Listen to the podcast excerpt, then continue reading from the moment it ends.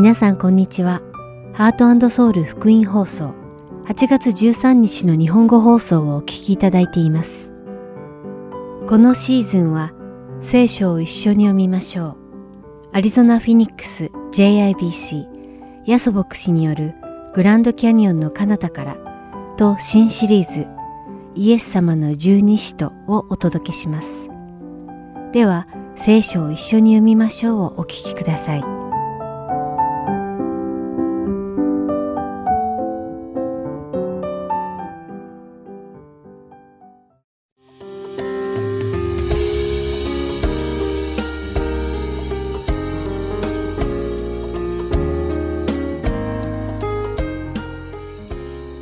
皆さんこんにちは。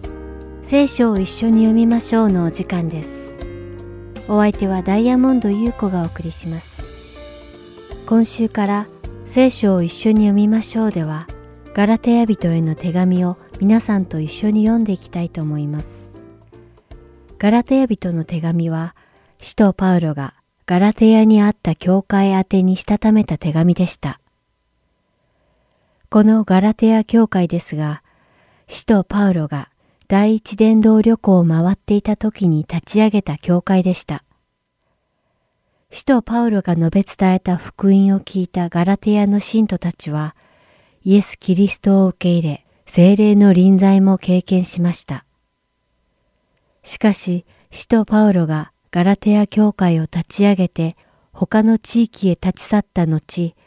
エルサレムから訪れた数人のユダヤ人たちが使徒パウロの教えは間違っていると主張し、ガラテヤの信徒たちを惑わせたのです。このユダヤの偽教師たちは、パウロが本当の使徒でないと教え、神様の子供たちになるためには、福音を信じて洗礼を受けることによるのではなく、ユダヤ人たちのように割礼を受けて、モーセの立法を守らなければならないと教えたのです。さらに彼らは、パウロがモーセの立法を守ることを教えなかった理由として、もし立法を守らねばならないことを教えたら、人々がそのことを重荷に感じて、イエス・キリストを信じなくなるかもしれないので、パウロはそのことを隠したのだ、と主張したのです。ユダヤ人たちのこのような嘘の教えに、ガラテヤ教会の信徒たちは大いに惑わされてしまいました。そしてある人たちは、そのユダヤ人たちの言葉を受け入れ、立法が示しているように割礼を受け、立法に従おうとしました。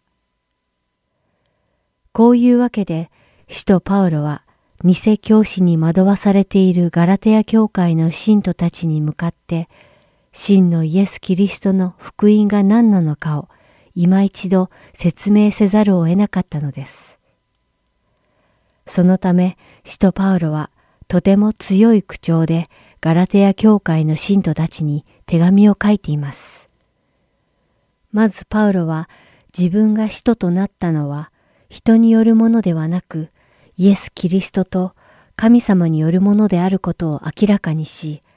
ガラテヤ教会の信徒たちが恵みによる福音を捨て、他の信仰に惑わされていることを叱責しています。そしてパウロは人の様子を気にして立法に従わねばならないことを隠したのではないとも書いています。もし自分が人々の喜びを得るために福音を述べたとしたら、自分はキリストのしもべではないと強調したのです。まさにそうです。神様の御言葉は記された通りに伝えねばなりません。人々が喜ぶような内容だけを伝え、人々に喜ばれないような内容は除いて伝えるとしたら、それは福音を述べ伝えるイエス・キリストのしもべの姿ではありません。使徒パウロはその点をはっきりと述べ伝えながら、ガラテヤ教会の信徒たちへ手紙を書き続けます。この手紙を通して私たちの中にも正しい福音が伝わることを願います。それではお祈りします。愛する天の父なる神様、皆を賛美いたします。私たちが正しい福音をはっきりと理解して、その正しい福音を他の人々へ伝えられますように、どうか導いてください。人の評判を気にしたり、人が聞きたいことだけを抜粋して福音を伝えるのではなく、パウロのように真の福音を伝えることのできるクリスチャンへ私たちを変えてください。イエス様の皆によってお祈りします。アーメン。それでは今日の聖書箇所、ガラテヤ人への手紙一章、一節から十節をお読みして、今日の聖書を一緒に読みましょう終わりたいと思います。使徒となったパウロ、私が使徒となったのは人間から出たことでなく、また人間の手を通したことでもなく、イエス・キリストとキリストを死者の中から蘇らせた父なる神によったのです。および私と共にいるすべての兄弟たちから、ガラテヤの諸教会へ、どうか私たちの父なる神と主イエス・キリストから恵みと平安があなた方の上にありますように。キリストは今の悪の世界から私たちを救い出そうとして私たちの罪のためにご自身をお捨てになりました。私たちの神であり父である方の御心によったのです。どうかこの神に栄光がとこしえにありますように。アーメン。私はキリストの恵みをもってあなた方を召してくださったその方をあなた方がそんなにも急に見捨てて他の福音に移っていくのに驚いています。他の福音といってももう一つ別に福音があるのではありません。あなた方をかき乱す者たちがいて、キリストの福音を変えてしまおうとしているだけです。しかし、私たちであろうと、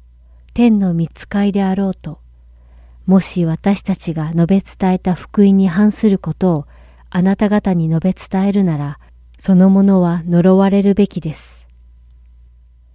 私たちが前に言ったように、今一度私は言います。もし誰かがあなた方の受けた福音に反することをあなた方に述べ伝えているなら、そのものは呪われるべきです。今私は人に取り入ろうとしているのでしょうか？いや、神にでしょう。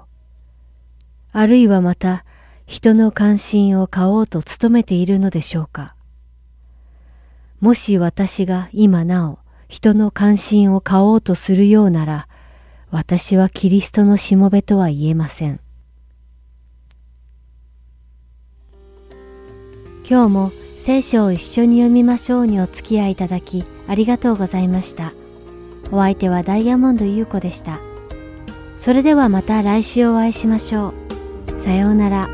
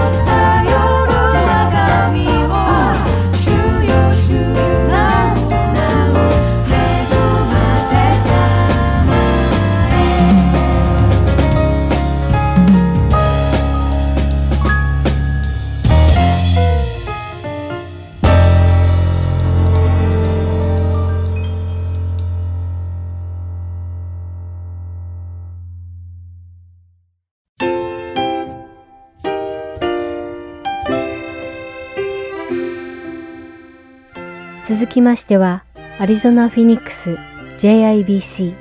ヤソ牧師によるグランドキャニオンの彼方からをお聞きください。今日のタイトルは、歩むです。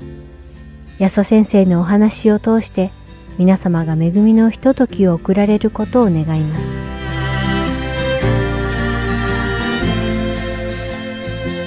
はい、ではですね今子供の話で聞きましたけども、まあ、イエス様の奇跡の話ですね一緒に聖書から学んでいきましょうはい、えー、マタイの福音書聖書をお持ちの方はマタイの福音書を開いていただきたいんですけどマタイの福音書の14章でありますマタイの福音書の14章の22節ですはい、開けましたらですね、一緒にお祈りしてから聖書を読みたいと思います。はい、ではお祈りいたしましょう。イエス様、ハレルヤ主の皆を賛美いたします。私たちは今から聖書を読みます。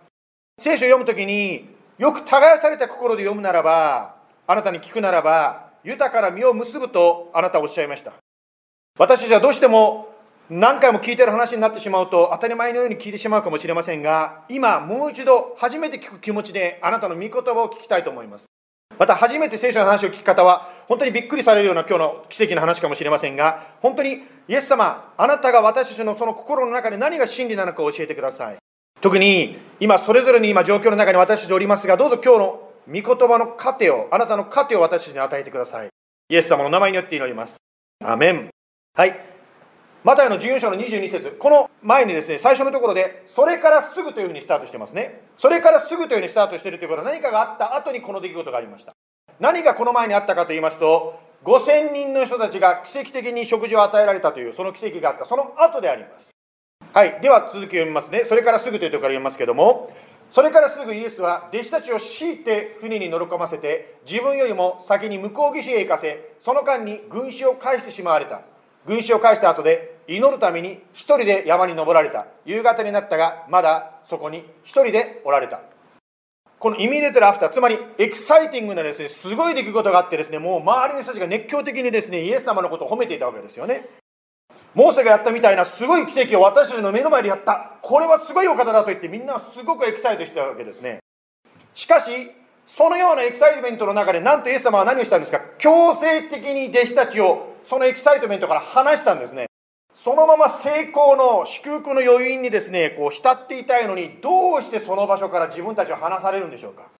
まあ、4つの色の学びの言い方をさせていただくとこうなりますね。黄色の人には理解できないイエス様の姿だと思います。みんながこんなに喜んでるのになんで私たちだけあっちに行かなきゃいけないのって感じですよね。まあイエス様にはもちろん考えがあってそういうことをしたわけですけど、まあ、聖書にはこう書いてあります。マルコの6章の52節ですね。というのは彼らはつまり弟子たちはパンのことから悟ることがなくその心は固く閉じていたからであると書いてあります。つまりパンの奇跡を体験したんだけども弟子たちの心は固かったと書いてあります。ですから弟子たちは印である奇跡を見たんだけどもしかし心が固くて悟ることができなかった理解できなかったアンダースタンドすることができなかったわけですねたくさんの人が5000人以上の人がですね食べるという奇跡を通しても理解できないということがあり得るわけですほとんどの人たちはですね、うわーすごい、もっと食べさせてという感じだったかもしれません。しかし、神様がせっかくその時にですね、何かを教えようとしてたことをアンダースタンド、まあ、悟ることはできなかったっていうわけですね。ですから、私たちも弟子たちだけではなくって、すごい出来事に出会っていても、理解できないというか、悟ることができないということはあり得るわけなんですね。例えばこれはですね、私たち全員が、もう私たちだけじゃなくて、実は世界全体が体験しているすごい出来事が今年ありましたよね。コロナのことで本当に世界中に大きな変化が起こりましたまあそういう出来事があって何か神様が語っているメッセージをミスしてしまうつまり悟れなかったということがあり得るかもしれませんまあ今ネガティブな言い方しましたからポジティブな言い方にしますとそういうでっかい出来事を通して私たちは何かを悟ることができるこれはチャンスだということでありますこのコロナのこの時期を生かして私たちも悟りを深めることができるつまり人生を変えるチャンスだということでありますまあ、そのためにはですね、心が固く閉じてなくて、心をオープンにする必要があります。では、心をオープンにするためにはどうしたらいいんでしょうか。それはですね、最初に開いた箇所にもありましたけども、イエス様がですね、群衆から離れて何をされたかがそこにヒントがあります。そこでですね、まあ、23節にこう書いてあるんですけど、祈るためにというふうにですね、書いてありましたね。祈りというのが一つの実はヒントになります。祈りというのは言い方を変えるならば、神様との交わりであります。祈りというのは神様との交わりというのは心の静けさの中で起こるわけですねですから心が静まっている時に神様の声を聞くことができる神様との交わりができるということになりますですから心を沈めていく時に肝心なことが何か悟ることができるわけですね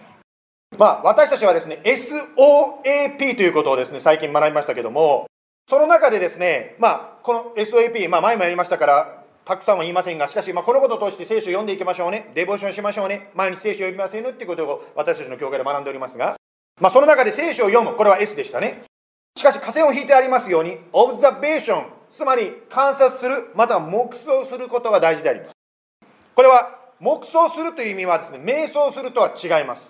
つまり、瞑想するというと、普段ですね、一般的に皆さん考えるのは、ヨガの瞑想ということを考えると思います。しかし、瞑想と黙想、ちょっと英語で訳しにくいかもしれませんが、ヨガの瞑想と私たちが言う黙想とは違うんですね。まあ、ヨガの瞑想というのはどういうことかというと、心を空っぽにするというふうによく言われると思います。しかし、ここで言う黙想、つまり聖書の言う黙想するということはどういうことかというと、心を空っぽにしないんです。空っぽにするんではなくて、フォーカスするんです。何にフォーカスするかというと、今あなたが読んでるその聖書の言葉にフォーカスするんです。その聖書の言葉を読みながら、この言葉を通して神様は私に何を語っているのかを心を静めて聞くんですね今日はジェイソンさんとアナさんが来ていらっしゃいますけどもイエス様を信じると決心してですねイエス様についていくならばあなたの心には精霊様が住んでいますそしてその精霊様があなたに語りかけ始めるんですねですから聖書を読むときにこう感動したり心が触れたり心に触れられたりすることがありますまたはですね賛美聞いてて本当に涙が出てくることがあるかもしれませんまたはですね聖書の学びたいしたいなとこう思う気持ちが湧いてくるんですね私は時々ですね、聖書のそうしたですね、学び会に来る人たちにをですね、感心するんですよ。他にですね、見たいテレビとかですね、いろんなことがあるのに、これに来たいと思うあなたはすごいですよと私言うんです。やっぱりそういうニーズがあるっていうか、そういう思いがあるっていうのはあなたが救われている証拠であります。ですから私たちはですね、この御言葉を読むときに、ただ読むだけではなくて、頭で理解するんではなくて、黙想する。つまりその言葉を通して、神様が私に何を語っているのかを聞こうとするわけですね。それは心が静まっている時に起こります神様が私に語ってこられる声を聞くわけですねまあ先週ですね一つのスモールグループで5つのパンと2匹の魚の話をこうしたわけですねその中でですね私は参加者に聞きましたこの御言葉を通して神様はあなたに何を語ってると思いますか？5000人以上のですね人たちが「I'm hungry」って言ってる中でたった5つのパンと2匹の魚じゃ何の意味もない。そんな意味のないようなちっぽけなものでも神様の前に感謝するときに大きく用いられた。そのように私も今の人生の中でですねこんなのしょうもないと思ってること小さなことであったとしてもそれを感謝するときに神様なりに大きな力があるんだということを学びましたとある方おっしゃったんですね。周りの方がですねおおすごいとかですね感動しておりましたけどもですから本当に私たちは神様に聞くときにそのようなことを牧師たちだけではなくって一人一人が聞くことができるわけですね先週のメッセージの時にですね、私は5つのポイントで話しましたけど、私は好きです、この正直さが。ある方が言ったんですよ、先生、5つのポイント覚えられませんって言ったんですね、多すぎるって。5つのポイントは確かに多いかもしれませんが、まあ、私はこう言ったんですね、5つ別にポイントをきちっと覚えなくてもいいですよとその方に言ったんです。というのは、これ私もそういうクリスチャンなんですけども、これ全部ノートにこういろいろきちっとですね、書くわけです、先生の言ったことをね。でも、書いてそれでおしまい。I learned something. 新しいことを学んだ。それで終わりになってしまう。でもそうではなくって、神様の声を聞きながら導きを私に対して神様の導きを聞くということが大事なんですねですから5つのポイントはあるかもしれないけどもその中で「So what?」になるわけですよあなたに神様は何が言いたいと思いますか？ということです、ね、ですからですね礼拝のメッセージを聞きながらぜひ神様に聞いていただきたいのは今日の牧師先生のメッセージちなみに今日は5つじゃなくて3つですから安心してくださいね、まあ、3つのポイントの中で何を語ってるかを聞いていただきたいんですねですから今日最初のポイントをですね、最初に言いたいと思うんですけど、それはこういうことであります。それは何かと言いますと、silence your heart、つまり心を鎮めましょうということです。心を鎮めるときに神様との交わりが生まれてきます。私たちはですね、教会でですね、まあ、いろんな音楽をやったりですね、しますね。というのは賛美を通して私たちの心をですね、頭が今まで捉えていたいろんなことごちゃごちゃして自分の考えとかこれのことから離れてイエス様に目を向けるために私たちは賛美が大事だと思っております。ある有名な牧師さんはですね、賛美のことを天国と心をつなげることだというふうにおっしゃいましたね。つまり私たちがですね、日常生活のことにですね、あれこれあれこれこう考えてる考えから離れて、イエス様を見る、永遠を見る、もっとビッグピクチャーで世の中を見る。そして心を鎮めるときに、初めてですね、神様の語る声、特に小さな、本当にか細いその御声を聞くことができるわけですね。多くの場合はですね私たちが最初に思っている考えと神様の声が違う場合が結構ありますね。ディスカレッジしている時にイエス様は大丈夫だと言ってくださるかもしれません。またはですね I feel great I'm doing good という時に神様がちょっとちょっとちょっと高慢だよなんて言われるかもしれません。ですから本当に心を鎮める時に神様のあなたに対する語りかけを聞くことができます。ですから弟子たちは群衆から離されました。またイエス様ご自身も群衆から身を離して一人で祈りに行ったわけですね。まあこれは心を鎮めるというのが最初のポイントでしたけどそれ以上の目的が実はあったわけですね。ですからマタイの福音書の14章の24節以降から話を続けて読んでいきますね。はい24節からしかし船はつまり弟子たちが船に乗ったわけですけどもしかし船は陸からもう何キロメートルも離れていたが風が向かい風だったので波に悩まされていた。すると真夜中の3時頃イエスは水の湖の上を歩いて彼らのところに来られた。弟子たちはイエスが湖の上を歩いておられるのを見てあれは幽霊だと言って怯えてしまい恐ろしさのあまり叫び声を上げた。27節しかしイエスはすぐに彼らに話しかけしっかりしなさい。私だ恐れることはないと言われた。はい。まあこれが先ほどね子供の話でもありましたようにイエス様が湖の上を歩いた奇跡の話ですよね。つまりイエス様に導かれて強制的に群衆から離されて湖に出てみたらなんと奇跡を体験したということですね。はいここで質問したいのはですね水の上を歩いたことのある人。いらっしゃいますかこの中で。湖の上を歩いたことがある人っていう人がいるかということなんですね。私あの最近ねあのインクレダブル2だったかな。そういうあの子供のアニメを見てて気づいたんですけどあの一人のちっちゃい子供が水の上走っていくんですよね「あ、I can run!」とか言ってですね。そういうシーンがありましたけどもね。ですから早く足を動かせれば私たちも湖の上を走り歩けるのかもしれませんが。まあしかしですねまあそのことを別としても私たちは大抵は水の上は歩けないわけですね。ここでちょっとまた学問的な話をしたいと思っています前も言いましたようにですね今はコロナでですね日曜学校とかいろいろセミナーとかできないので、まあ、礼拝の中で少しですね学問的な学びもしていこうということで今日はそのことを入れます。まあ奇跡ということについて考えてみましょう。水の上を歩く。そんなことあるわけがないというふうに一般的に考えると思う。こういうことが書いてあるから聖書は信頼できないというふうに思うかもしれない。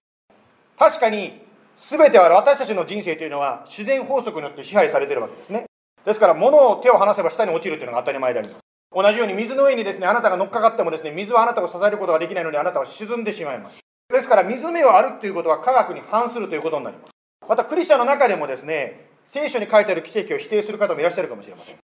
その方たちがですねじゃあこの箇所どう理解するかというとこういうふうに理解するそうです。この湖ですねガリラヤ湖という湖があってそこをイエス様が湖の上を歩いたように見えるかもしれないけどしかしこの湖のイエス様は反対側の岸を歩いたんであって岸の反対側から見れば真ん中に水があるから水の上を歩いたように見えるだけだとこう説明する場合があります。ではこの奇跡に対してどう考えたらいいんでしょうか？実はですね聖書は一番最初のページに前提つまりこれが土台ですよということを最初に書いてあることがあるんですね。はい。創世記の一章一節ですね。ですから旧約聖書の一番最初なんですけども旧約聖書の一番最初にこういう前提土台が書いてありますね。初めに神が天と地を創造した。ですからこれがですねまあ聖書が教える全ての前提になっております。つまり自然を作る私たちも含めた天と地を含めた全てを作った神がいる自然を作った神がいるというふうに教えています。日本人はですね自然が神になることがあるでしょうが聖書の神は自然を作ったわけですね。または新約聖書のヨハネの福音書の一章一節にこう書いてあります。ヨハネの福音書の一章一節で初めに言葉があった。言葉は神と共にあった。言葉は神であった。この方は初めに神と共におられた。3節すべてのものはこの方によって作られた。作られたものでこの方によらずにできたものは一つもない。ですから聖書はですね旧約聖書の一番最初もまた新約聖書の中でも繰り返し教えられているのは全てのものは神様によって作られましたよと書いてあるんですね。もし神様が全てを作られたならば重いものが水に沈むという自然法則も神様が作られたということになります。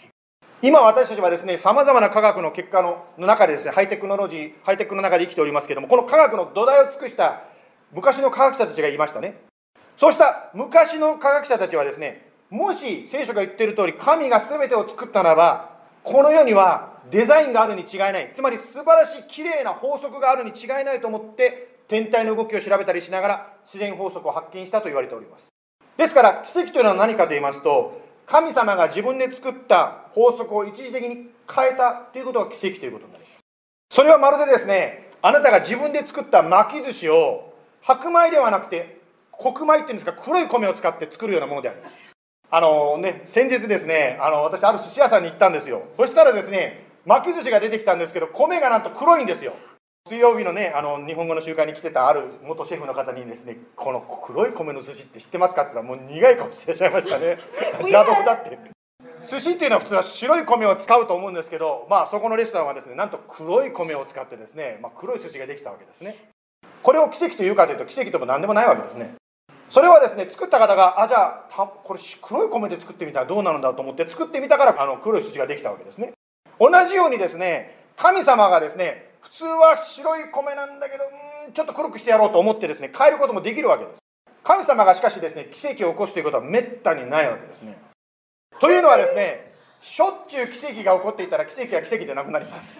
もし神様が気まぐれで例外ばかり作っているならば私たちの正解はもうめちゃくちゃになってしまうかもしれません。例えば今私たちはですね暑い時にエアコンの恩恵を受けてますよね。このエアコンというのはですね液体が気化する時に熱を奪う法則に頼っていますですから液体が気化する時に熱を奪うこのですねなんて法則を頼って動いているだからいつでもですねエアコンをつけると大抵涼しくなると思うんですよね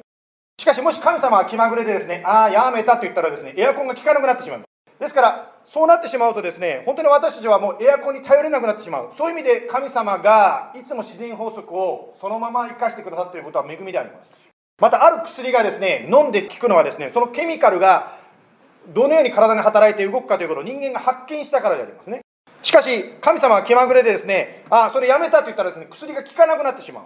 イエス様の素晴らしいところは、どんな人間も分け隔てなく、そのように法則を守ってくださる方ですね。正しい人だけエアコンが効いて正しくない人は効かないということではないわけですまたはあるクリスチャンがですね神様に背いた瞬間に突然ですねエアコンが効かなくなるということもないわけですこれに神様は毎日毎日私たちに恵みをくださっているわけですね聖書の中で使徒の働きの17章の20節24節を読みますけれどもここにこう書いてあります。神は全ての人に命の息と万物とお与えになったからです。私たちは神様から全ての命をもらったというふうに聖書は言ってますね。それは何でかと言いますと30節にと言いますけれども30節にこう書いてあります。神はそのような無知の時代つまり神を認めない時代を見過ごしておられましたが今はどこででも全ての人に悔い改めを命じておられます。なぜなら神はお立てになった一人の人つまりイエス・キリストにより義をもってこの世界を裁くため火を決めておられるからです。そしてその方を死者の中から蘇らせることによってこのことの確証を全ての人にお与えになったのです。ですからですね今というこの時期に本当に神様を知る必要があるわけですね。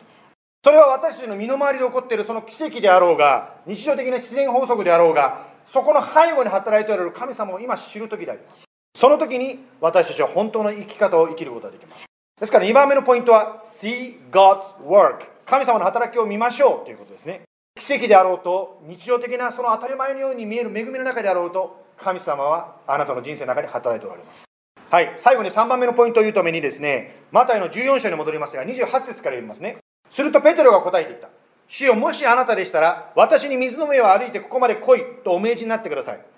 イエスは来なさい。と言われた。そこでペテロは船から出て水の上を歩いてイエスの方に行った。まあ、ここでイエス様の奇跡を見てすごかったと思うんですけども、ペテロはその中で口を開いたわけですね。ペテロはよくですね、他の人が何も言わないのに先にこうパロッと言ってしまうことがありますね。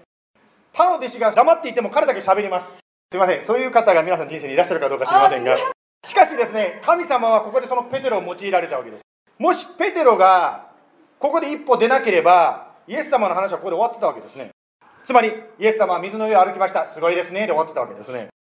ここで何を言いたいかという、こういうことなんですけども、普通で満足できる人もいれば、それでは物足りない方もいらっしゃいます。あなたはどうでしょうか？過去の奇跡や過去の祝福で満足していると思います。しかし、それだけであなたの人生は終わってないわけですねつまり生かされているということはまだまだすごいことが待っているということでですから生かされているんであるならばさらに神様の働きをあなたの人生の中で求めたいと思いませんか？ペテロだけではなくて聖書の中にですね他に一歩前に出た方の話が他にも出てきます。私がですねマルトナマという進学校を卒業した時にまあお祝いにですねこの本をもらいました。えー、ヤベツの祈り、まあ、英語ではプレイヤー・オブ・ジェベツというこの本ですけど、まあ、当時ですね卒業した時にすごくヒットした本であります。これは私の卒業したそのマルトの間の、まあ、先生をしてた方が書いた本であります。まあ、興味のある方はぜひですね、今でもこれ手に入ると思うので読んでいただけたらいいと思うんですけど、実はこのヤベツの祈りというのはですね、聖書のこの言葉をもとに書かれました。第一歴代史の4章の10節。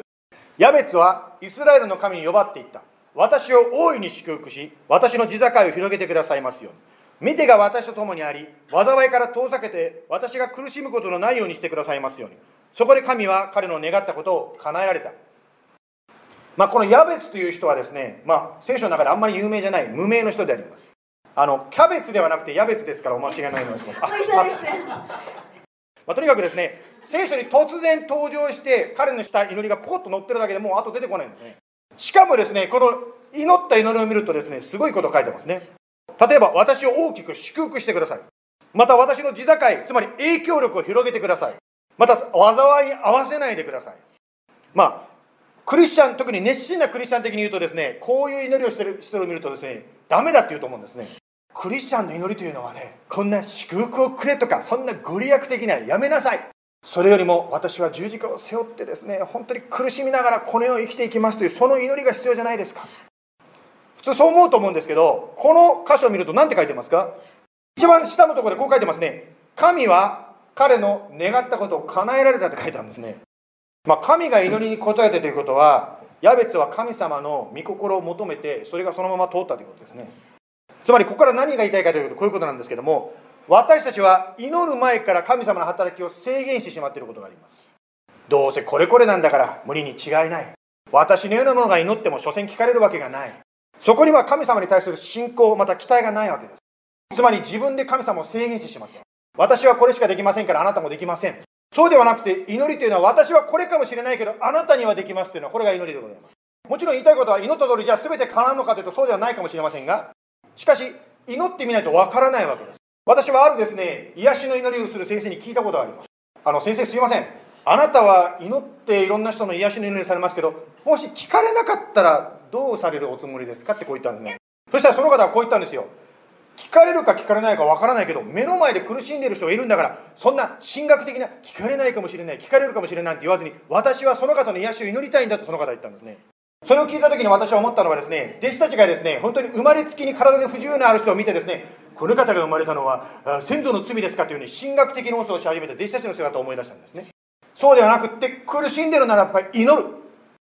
思いがけなく癒されることってあるわけです。また今後ろの方に今日はねナースさんが入ってきましたけどお医者さんに会わなきゃいけないからといってあなたの祈りが聞かれなかったとか失敗したわけではないことを覚えてください。でも本当に言いたいことはですねまああのねお医者さんの奥様もいらっしゃいますからこれも言わなきゃいけないんですけど医者に会わなきゃいけないからといってあなたの信仰の敗北ではないということを覚えてください。先ほど言いましたように人間がいろいろ調べてですねこの薬とこの薬を組み合わせたら人間の体にこういういい反応がするんだということを発見したからそれを覚えています。つまり背後の神様がいるということでありますですから奇跡を求めることもまたは薬を飲んだりお医者さんに会うことも同じように神様の働きを求めているということであります。ヤベツはそのように神様に対してあなたはできますと言って本当に熱く求めていきました。そして神様はその祈りを聞かれたわけですペテロもそうでしたね。今日の話のペテロも。主もペテロはこう言いましたね。主よもしそれがあなたでしたらと言ってあなたでしたらと言って一歩踏み出したわけですね。ですから私も主よもしあなたでしたらと言って祈ることができると思います。例えばですねもしあなたが結婚することを願っていらっしゃるならば主よもしあなたが私に結婚することを願っておられるんでしたらと言って具体的に行動することができるでしょう。まあ、私もですね最近知らなかったんですけど今はねインターネットの中で本当にクリスチャンの原則に基づいた素晴らしいそうした何て言うんですか相手とこうマッチングするサイトもあるようですね。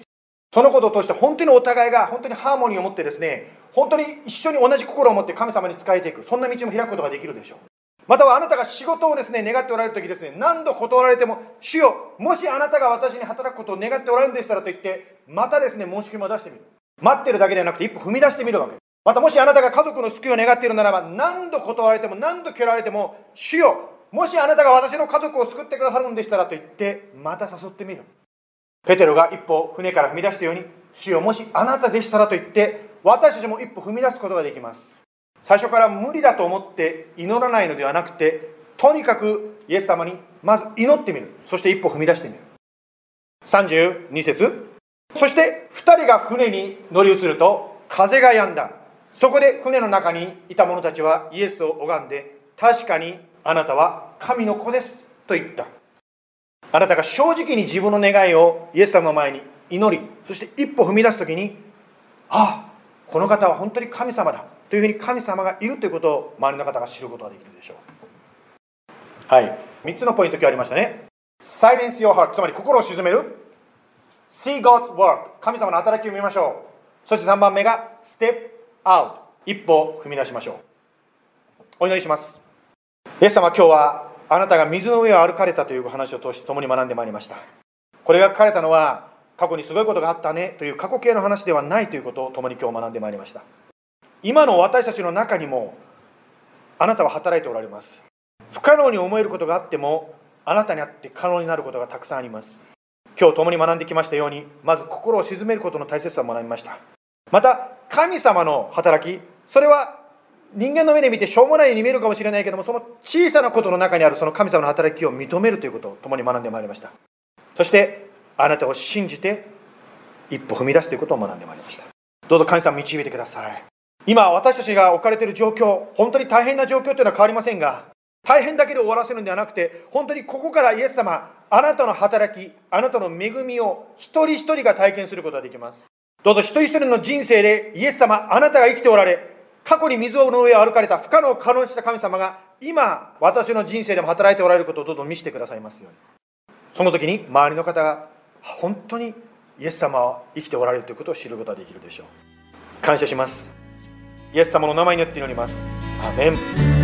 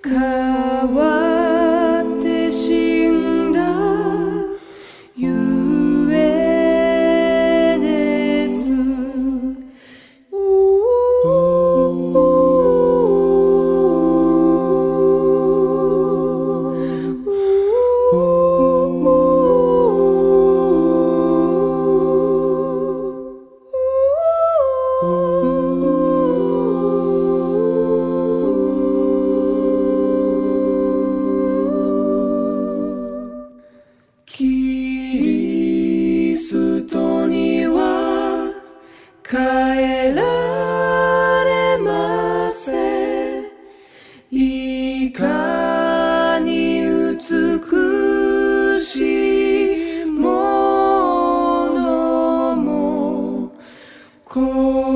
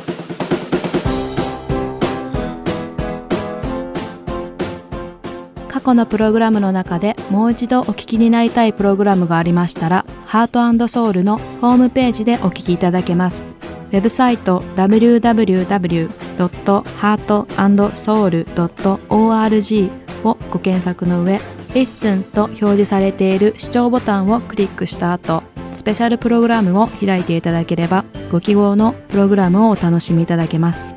また、すべてのプログラムをご自宅のコンピューターにダウンロードできるとともに CD からお聴きいただくこともできます。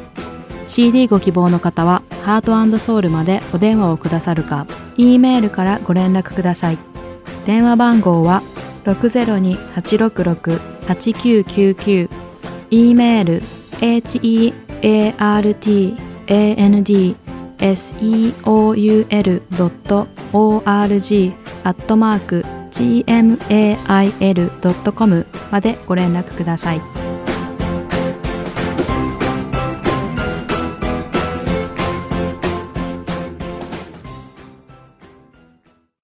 では、イエス様の十二使徒をお聞きください。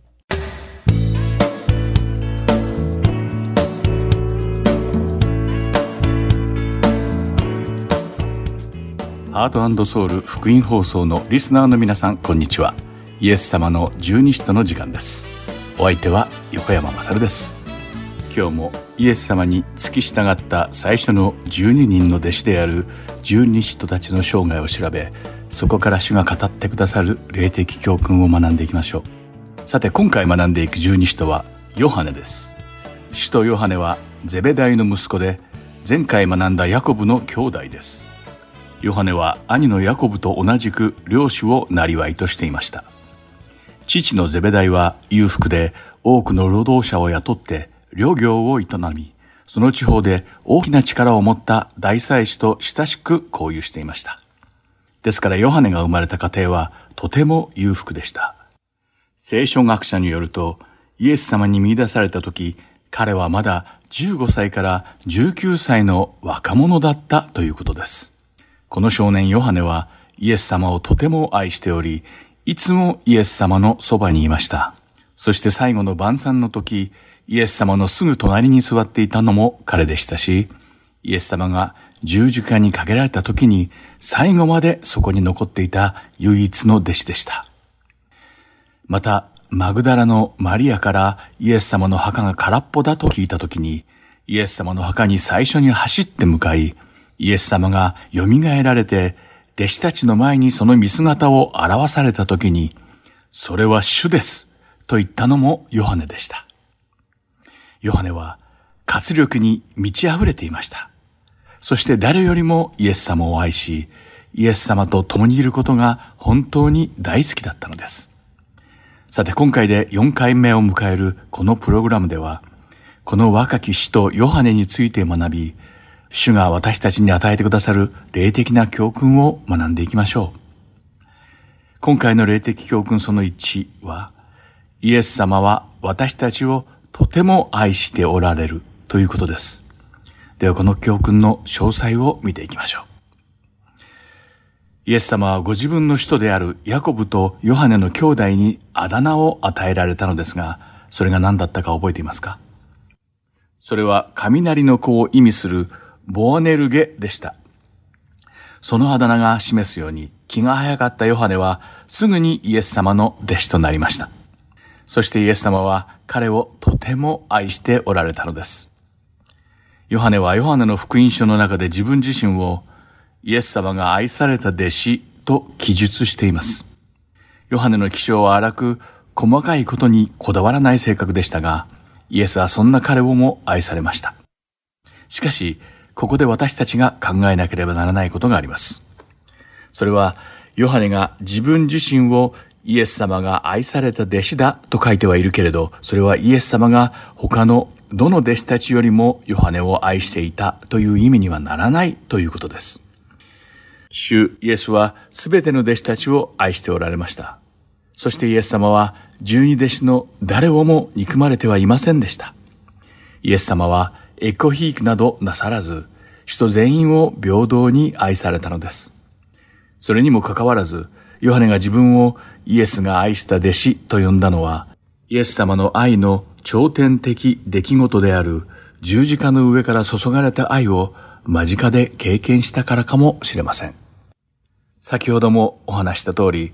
十二弟子たちの中でイエス様が十字架につけられた時、すぐ近くにいたのはこのヨハネだけでした。釘付けられた十字架の上の苦しい状況にもかかわらず、イエス様が十字架の上からすべての罪人のために信じられないほど大きな愛を注がれたところを、ヨハネは実際に自分の目ではっきりと見たのです。イエス様は血の匂いが色濃く漂う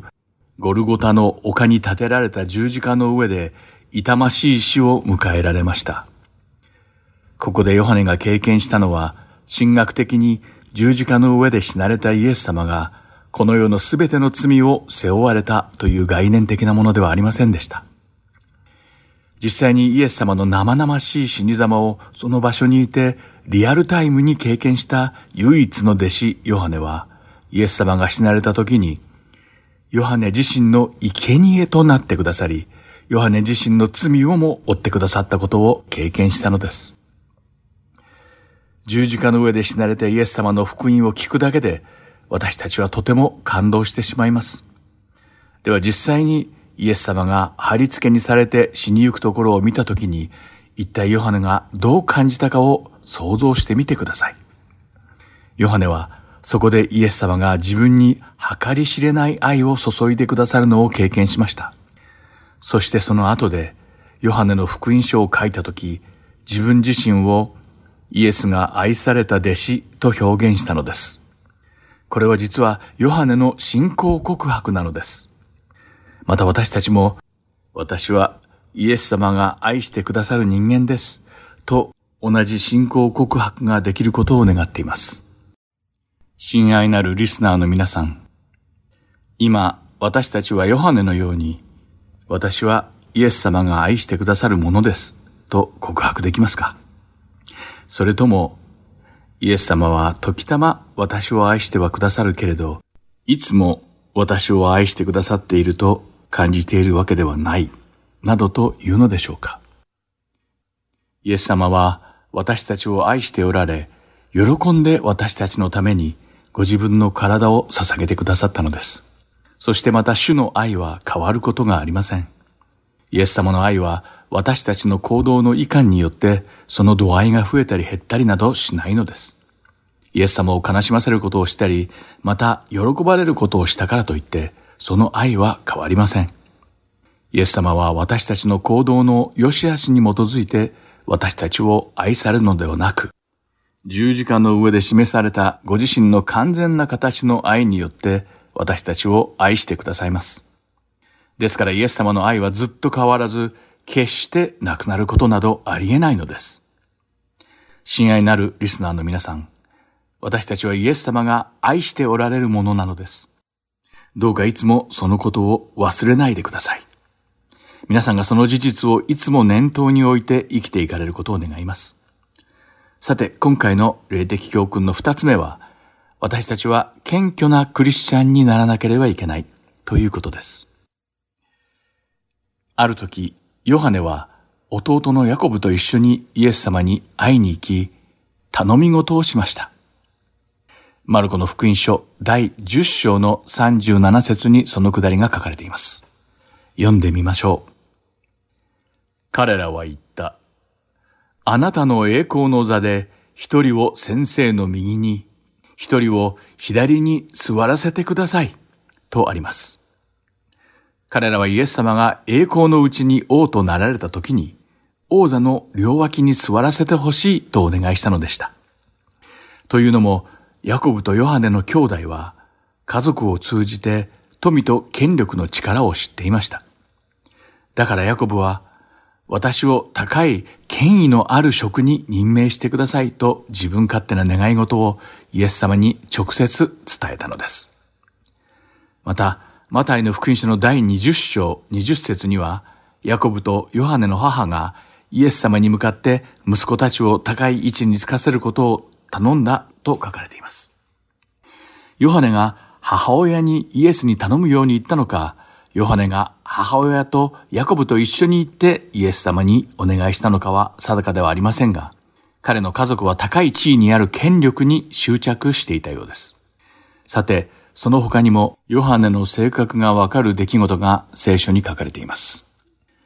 ルカの福音書の第9章一節を読んでみましょう。そこには、イエスは12人を呼び集めて、彼らにすべての悪霊を追い出し、病気を治すための力と権威とをお授けになった。とあり、イエス様が12人の弟子たちに悪霊を制し、病人を癒す力と権能を与えられたことが書かれています。しかし同じ章の49節と50節でその事件は起きました。ルカの福音書の第9章49節から50節には、ヨハネが答えて言った。先生、私たちは先生の名を唱えて悪霊を追い出しているものを見ましたが、やめさせました。私たちの仲間ではないのでやめさせたのです。しかしイエスは彼に言われた。やめさせることはありません。あなた方に反対しない者は、あなた方の味方です。とあります。ヨハネは誰かがイエス様の皆によって悪霊を追い払うのを見ました。そしてヨハネは、その人がそうすることを妨げようとしたのです。つまり、ヨハネの考えというのは、イエス様の十二弟子だけが主が選ばれた唯一の弟子たちであり、イエス様の皆を使える力と権威は、十二弟子だけに限られているというものでした。ヨハネは自分が選ばれた死の弟子であり、高い権威と力を持った存在として自分の名を知らしめたかったのではないでしょうか。彼は自分だけが全ての権威を持つ特別な存在でありたかったのです。しかしイエス様は言われました。やめさせることはありません。あなた方に反対しない者はあなた方の味方です。つまりこれは、ヨハネよ。神の働きは、あなたが気づいていない時でも行われます。だから、謙虚になりなさい。ということなのです。それから長い月日が流れました。世俗的な権威に固執し、名誉欲に満ちた使徒ヨハネは一体どのように変わっていったのでしょうか？この続きは来週のイエス様の十二使徒でお話しすることにしましょう。今日も最後までご視聴ありがとうございました。今週はここまでです。ではまた来週お会いしましょう。お相手は横山まさるでした。さようなら。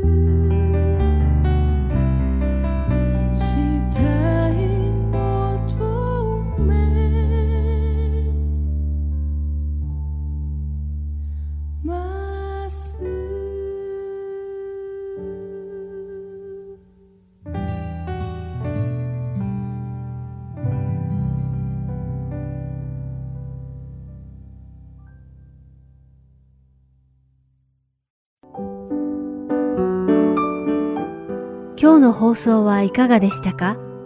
最後までお付き合いくださりありがとうございました。また来週お会いしましょう。